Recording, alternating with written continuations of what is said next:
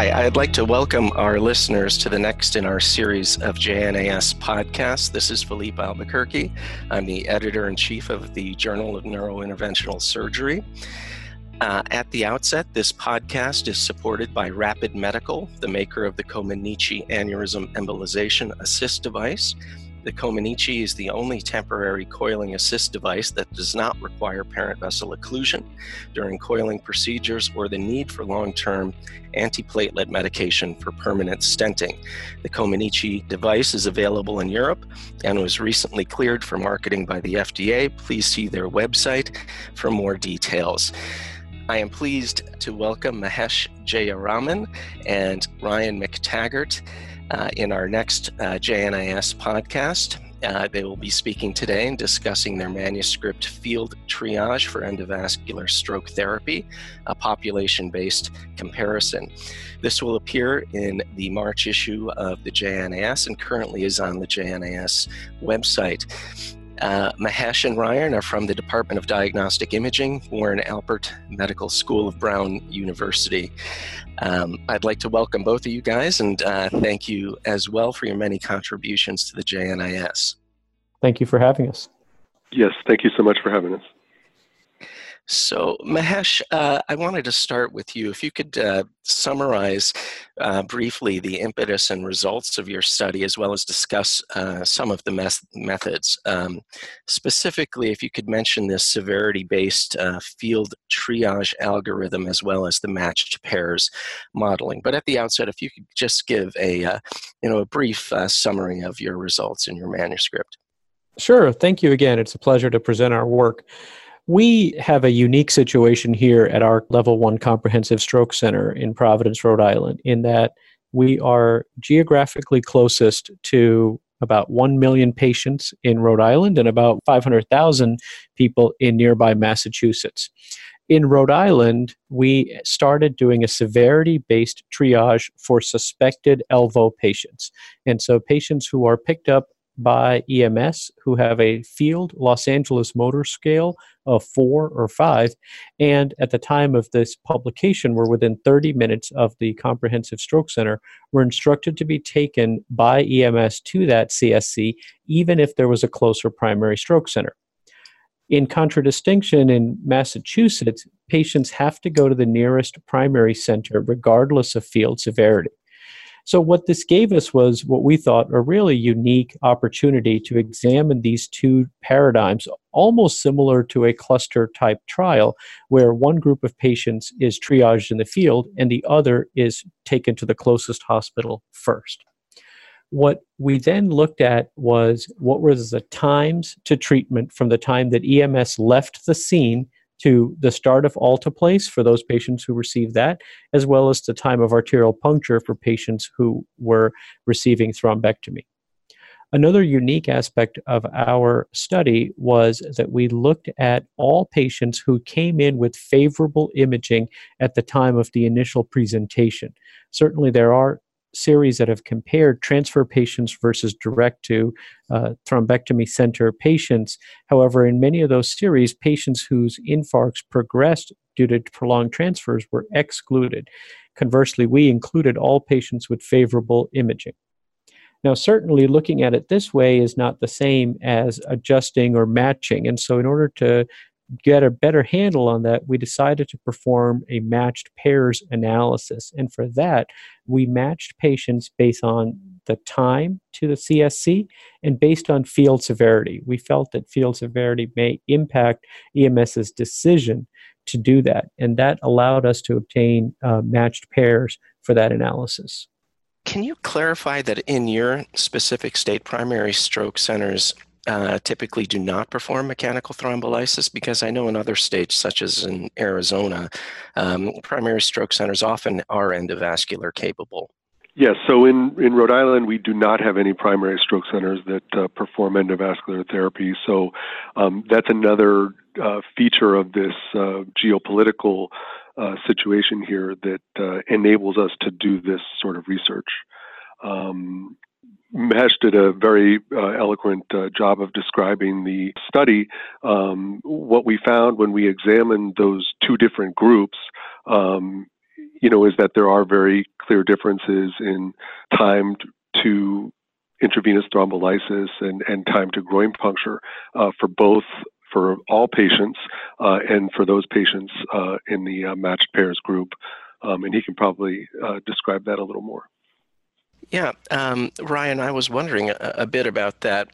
Can you discuss how you think the time metrics, why the time metrics specifically would be better in a comprehensive stroke center versus a primary stroke center? Uh, and it, it doesn't seem like it makes an incredible amount of sense to me that just um, starting an alteplase infusion uh, would be done much quicker at a, at a comprehensive stroke center. Well, actually, there's a precedent for that um, in that uh, there are some groups that have looked at door to needle times uh, for high volume centers versus medium sized centers versus low volume centers. Um, and there is a, the shortest door to needle times are seen um, at high volume centers, um, you know, meaning centers that have uh, more than 50 IV TPA cases per year, and uh, they those high volume centers are about 22 minutes faster uh, and 28 minutes faster than uh, medium volume and low volume centers, respectively. But the the real value gained here, the real value added, is the the time to groin puncture that um, is gained when the patients come directly to uh, the endovascular center. And by bypassing those um, primary stroke centers in the field, um, groin puncture will happen about an hour earlier. Um, and we and that was the case for for both uh, the analysis for all patients and for the uh, matched pairs analysis. And I just want to add one other thing to that, and that is that delay or theoretical delay of intravenous alteplase has been uh, touted as a reason to be careful about bypassing closer centers. But what we have to do is, as Ryan said, we have to be cognizant of the fact that large high volume centers are going to be more efficient at administering alteplase. and the door to needle time the median door to needle time for the pscs in our series was 53 minutes which is actually better than what the get with the guidelines database would suggest is the median for all hospitals so even though the door to needle times are faster at the CSC than the PSC, these PSCs are actually doing a reasonable job. So I think that um, that's something that even further strengthens the argument that field triage to a more distant center, uh, if that is a high volume CSC, will not uh, necessarily delay alteplase. One other wrinkle on that, Felipe, um, is that Mahesh and I did a tremendous amount of work with outreach at all of these primary stroke centers to try and improve their efficiency. So, in this study, we see fairly dramatic differences um, you know differences in door to needle time differences uh, and great improvement in the onset to puncture time. And that's in the setting of all of this outreach to improve efficiency, establish an ELVO protocol um, at these hospitals. And um, as Mahesh mentioned, um, you know, our best available data looking at door to needle times and door in, door out um, at these outside facilities is about you know 55 minutes and, and about 100 minutes. And uh, the numbers we see in our region are shorter than that and we're still seeing um, improvement in outcomes when patients uh, bypass to the comprehensive stroke center yeah, so that really is the bottom line because what you guys are examining is the very best case scenario, likely nationally. And even in that setting, there is still this statistical difference in quality of care and improvement of outcomes at comprehensive stroke centers. So exactly. I think that's a that's a very powerful um, message. Both of you briefly mentioned in the discussion the, the potential cost savings of direct transport on a national basis. Specifically, you discussed the potential of a 1,059 dollars per minute savings. Can you briefly discuss how this figure was derived? Well, first of all, I have to say it's not our own. Um, this data is, really comes from uh, Wolfgang Kunz and, and Mayank Goyal in Canada, where they examined the Hermes uh, data set. Um, you know, one of you know, Mahesh and I have a passion to sort of improve access, but also uh, we ha- we've had a focus on the speed and quality of reperfusion, such as with our captive paper, which was uh, published in in JNIS. And I bring up the reperfusion because the cost analysis done by Wolfgang and Mayank on their Hermes data set showed that for every 1% increase in complete reperfusion as defined as TICI 2C3, we save the healthcare system about $17,000. And for every 10 minutes faster, uh, we get patients um, to the cath lab and, and, get these vessels open, um, we save the healthcare system uh, $10,000. So um, endovascular therapy is very what we call economically dominant for any healthcare system. And this uh, this paper, which was actually just published in Stroke, is going to be really very important uh, in making the arguments we need to make to legislators, policymakers, that this is the right thing, or changing our systems of care is, is the right thing for patients and the healthcare system. Yeah, I congratulate both of you for the work you've done in your state. It's really um, impressive to see the improvements and, and and just the quality of care that that's being delivered in Rhode Island. Um, guys, uh, and I'll, Mahesh, I'll, I'll, throw this at you. If you could discuss the bypass threshold, specifically, your study was based on an absolute transport port time um, to the CSC of less than 30 minutes. You allude into your in your paper that this could rise as high as 56 minutes. Could you discuss uh, a bit how this was calculated? Sure. So, um, back in 2015, when we developed the field triage protocol for Rhode Island, we chose 30 minutes because all of the EMS agencies are used to a 30 minute threshold for other time sensitive diagnoses, such as STEMI and trauma. So, they knew pretty much whether they were or were not within 30 minutes from the CSC because it also happened to be the level one trauma center. So, it was chosen out of convenience as opposed to out of data. Um, so that's ex- that explains how that minute uh, figure was calculated. When we actually looked at the data and we plotted time to CSC and time to uh, treatment, and this was in figure four, the interaction in the matched pairs, what we noticed is that the curves actually don't cross for much closer to 56 minutes, as you mentioned. And so even though uh, you may be at 35 or 40 minutes from the CSC, there was still a benefit to going directly to the CSC rather than stopping at a closer PSC. Um, as a result of this and some advocacy work that Ryan has done, the Ambulance Advisory Board in Rhode Island has now removed the 30 minute threshold for transfer to CSC for patients with suspected large vessel occlusion. Ryan, I was curious if you could discuss a bit, and we, we talked about this earlier, and it's it's a, a hot topic now, and that's field triage. If you could discuss a bit uh, how in your state and and specifically in this study, um, field triage was assessed, and what, what systems are you guys currently employing now? Uh, that's a great question. You know, it's sort of uh, for the student of this, or for someone who's sort of getting interested in, in all this, I think it's important to sort of separate the data that's out there and, and what we've done. And um, there's been a lot of modeling data on field triage, and there's real world data. And then Mahesh and I are delighted to have provided, you know, some good, uh, rigorous uh, real world data, but it's not a randomized control trial. But with regard to the modeling data, uh, the first models that were developed were really for patients with known ELVO. And for patients that can achieve, you know, quality reperfusion, and they define it as TICI 2B, it was beneficial for known ELVO patients to go to the endovascular center, even if they're 90 minutes away over a primary stroke center. Um, but that's for known ELVO. When you introduce diagnostic uncertainty in, in the field for EMS professionals, then it gets a little more murky.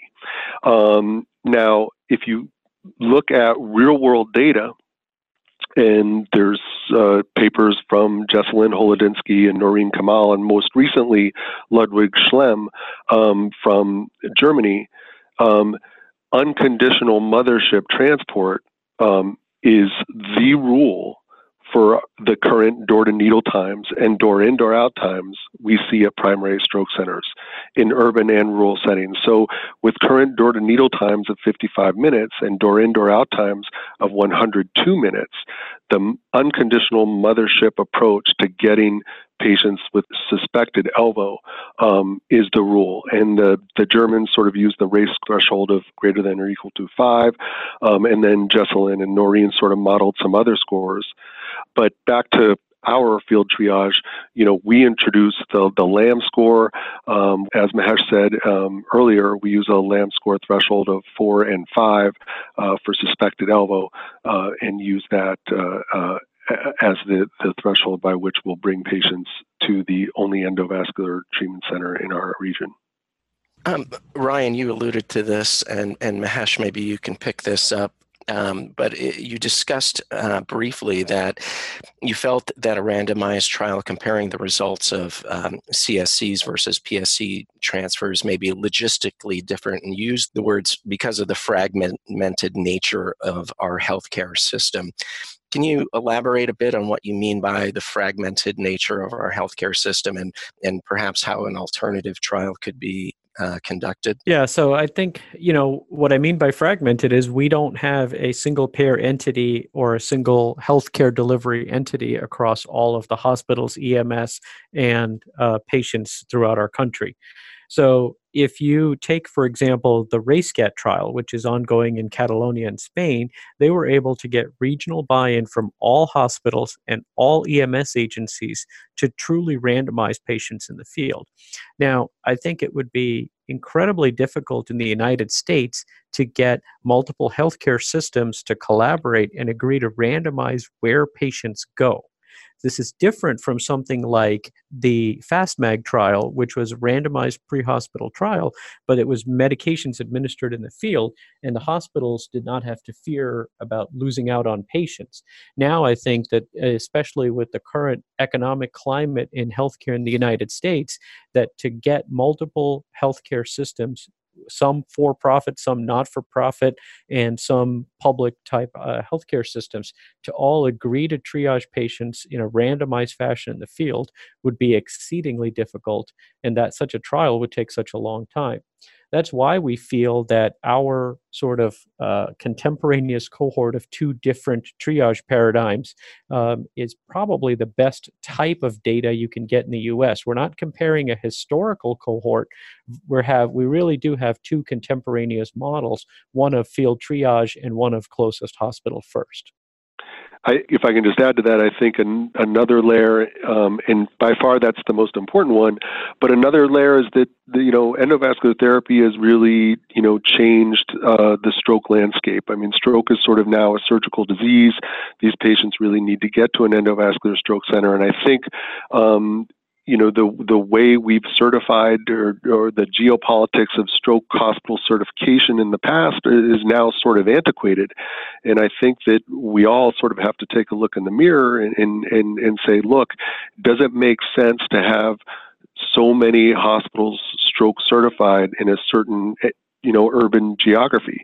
And for example, in Rhode Island, we have uh, 10 primary stroke centers certified within uh, 20 miles of our Joint Commission Comprehensive Stroke Center. So there's fragmentation by organization, but I think another obstacle that sort of uh, paralyzes patients figuratively and literally is that we're over accrediting uh, stroke centers, um, and it's it's a complicated landscape for EMS to navigate.